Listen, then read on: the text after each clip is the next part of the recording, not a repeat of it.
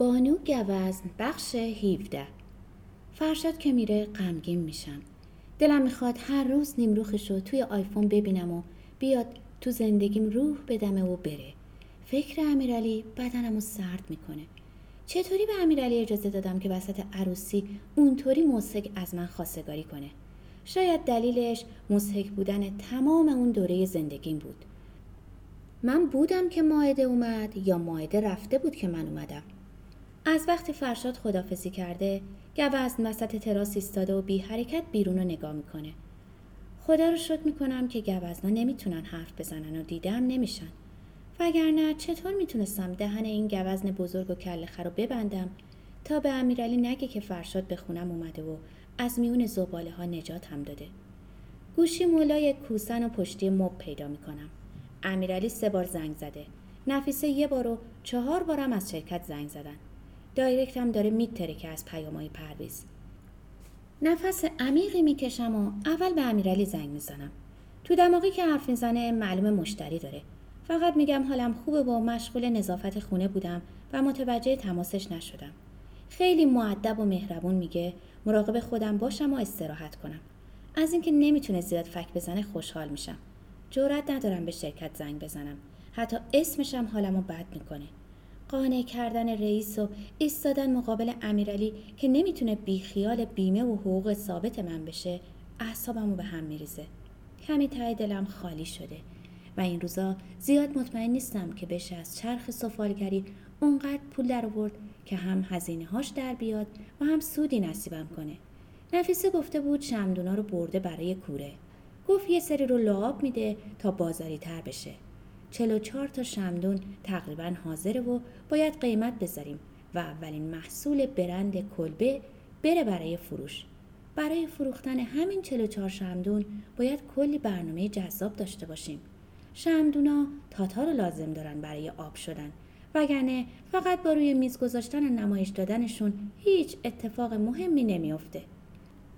صدای نفیسه خسته است. میگه دماونده منتظر نوبت کوره و به زور و بلا مریم راضی کرده که جایی بده برای لعاب کاری.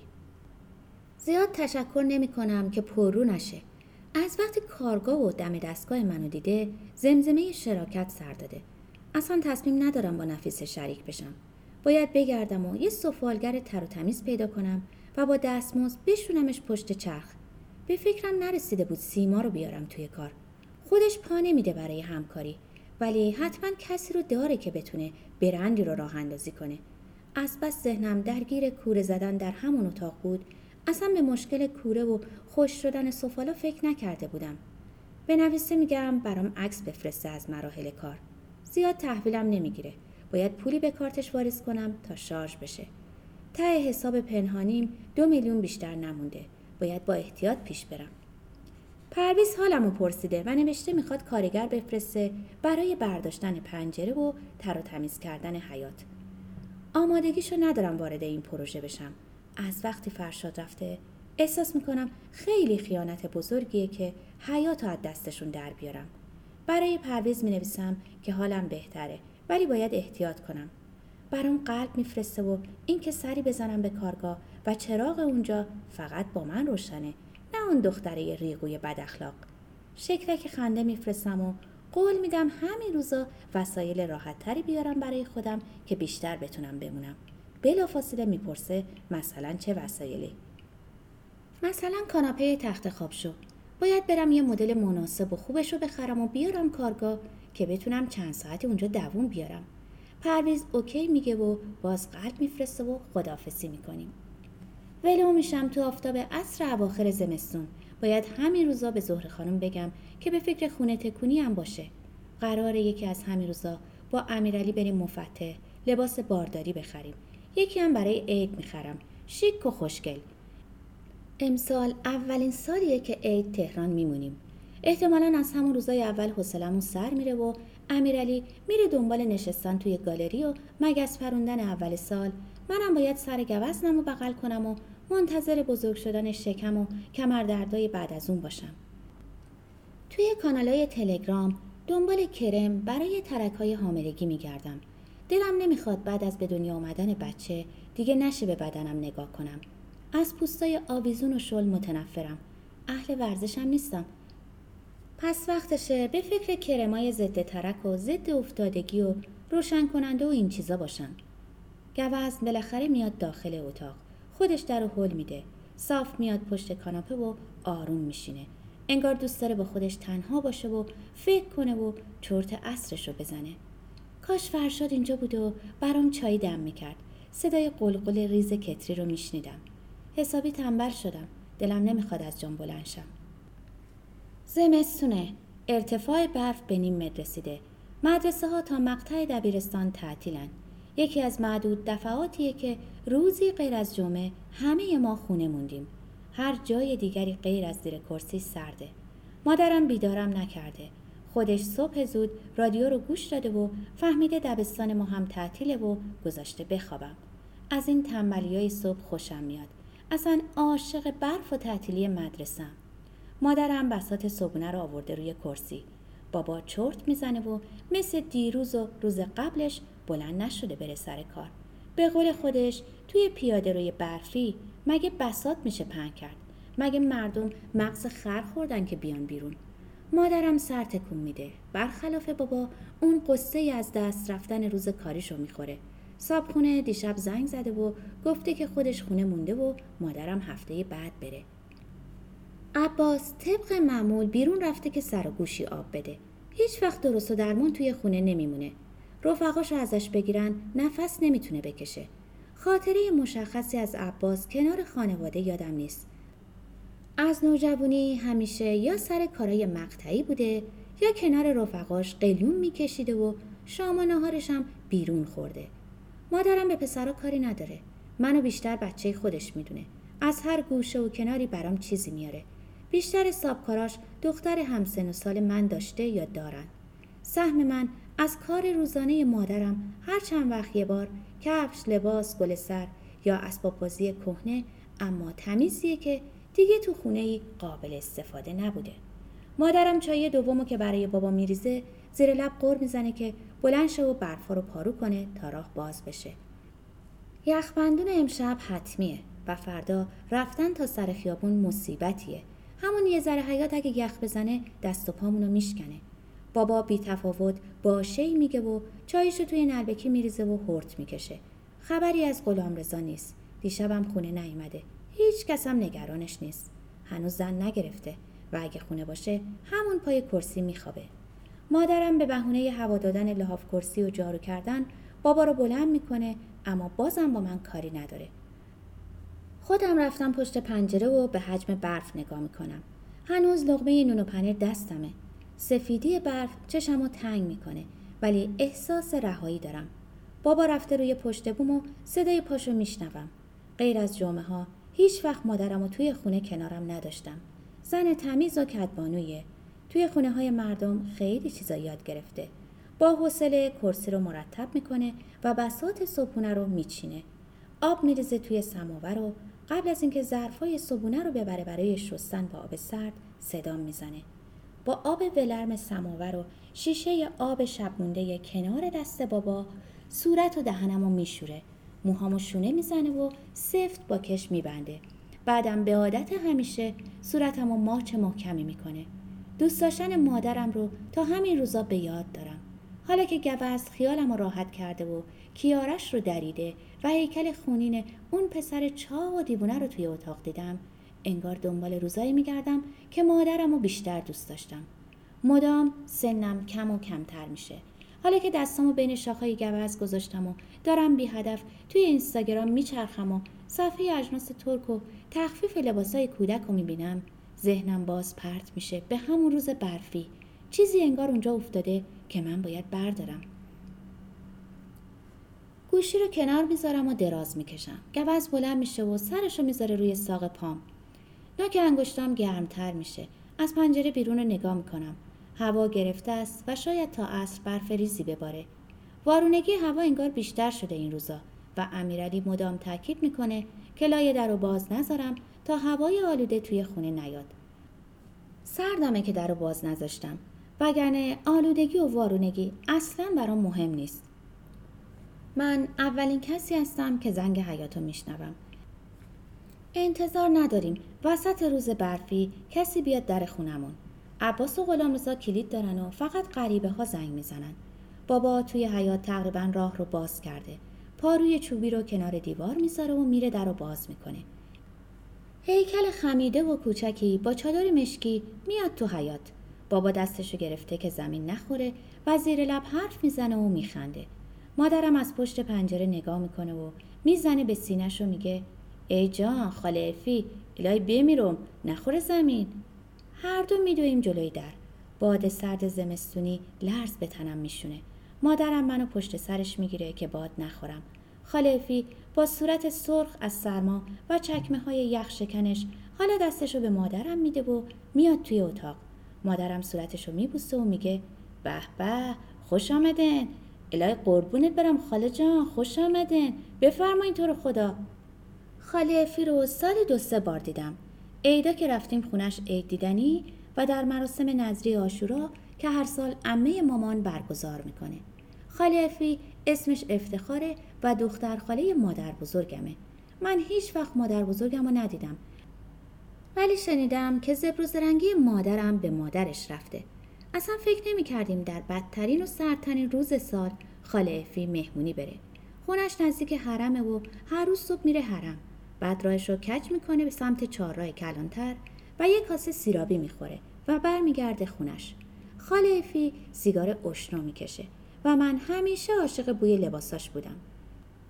صورتمو میبوسه و میگه ماشاءالله به همین دختر چه بزرگ رفتی هزار الله اکبر. مادرم جون گرفته با دیدن خاله افی چکمه های خاله افی رو می‌ذاره روی روزنامه داخل راه رو. چادر خیس و گلیشو می‌گیره و چادر رنگی بهش میده. خوب می‌دونم که موقع رفتن خاله افی چادرش رو تمیز و خشک و خوشبو تحویل می‌گیره. زیر کرسی که میشینه چند تا صرفه خلطی می‌کنه و لبخند بزرگی می‌زنه. توی دهنش کلا سه چهار تا دندون بیشتر نیست ولی بدون خجالت میخنده. خاله افی رو همه ما دوست داریم.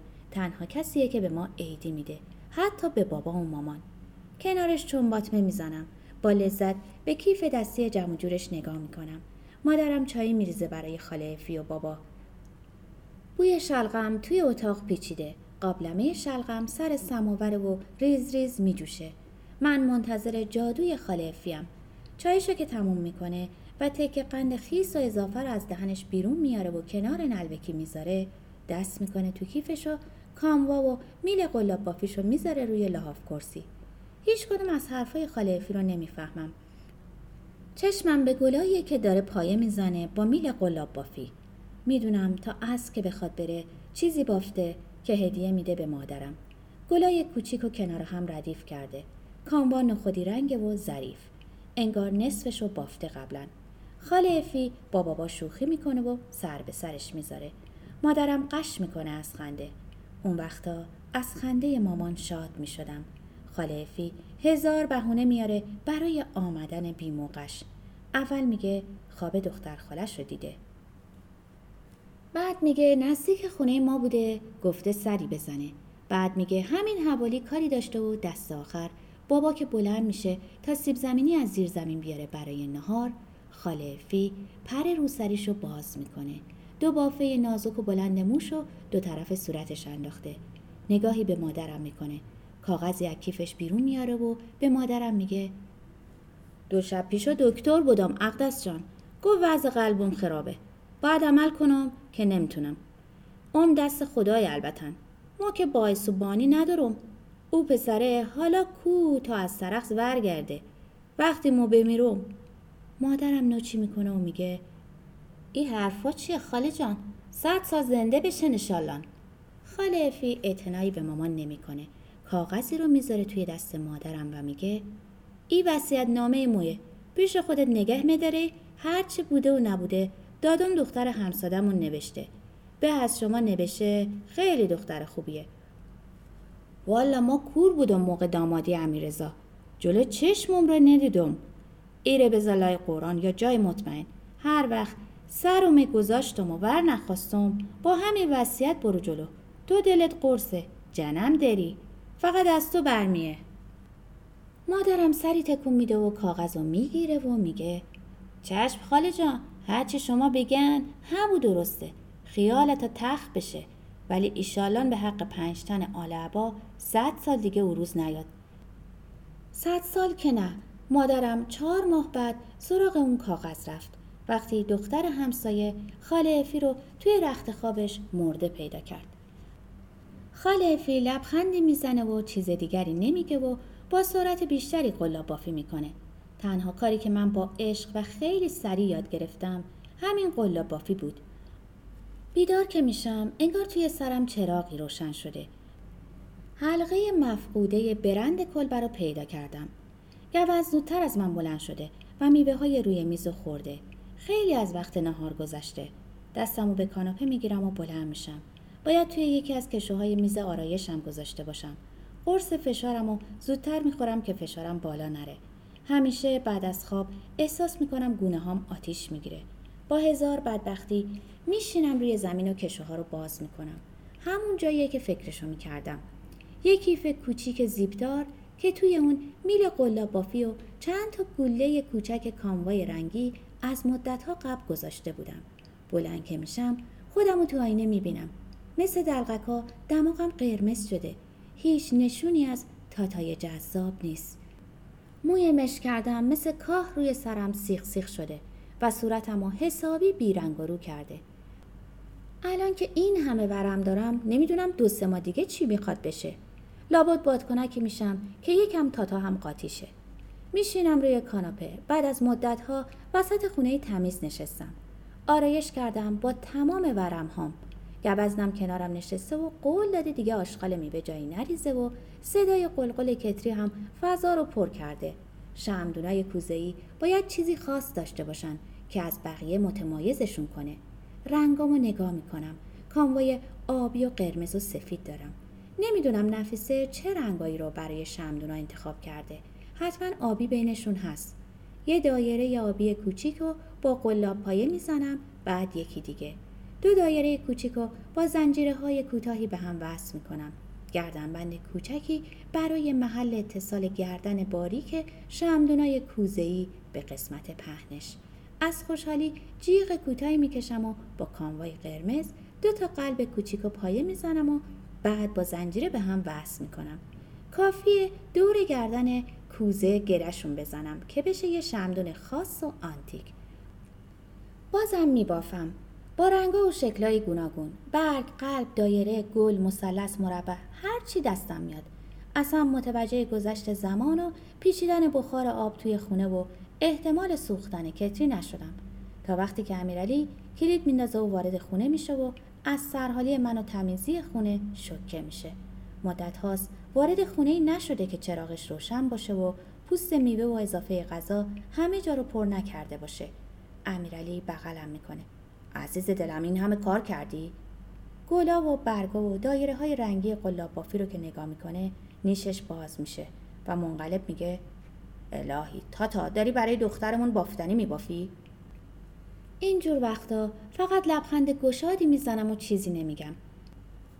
بذار فکر کنه هر چی بافتم برای دخترکیه که نیومده هزار گره انداخته به زندگیم. چه فرقی می‌کنه؟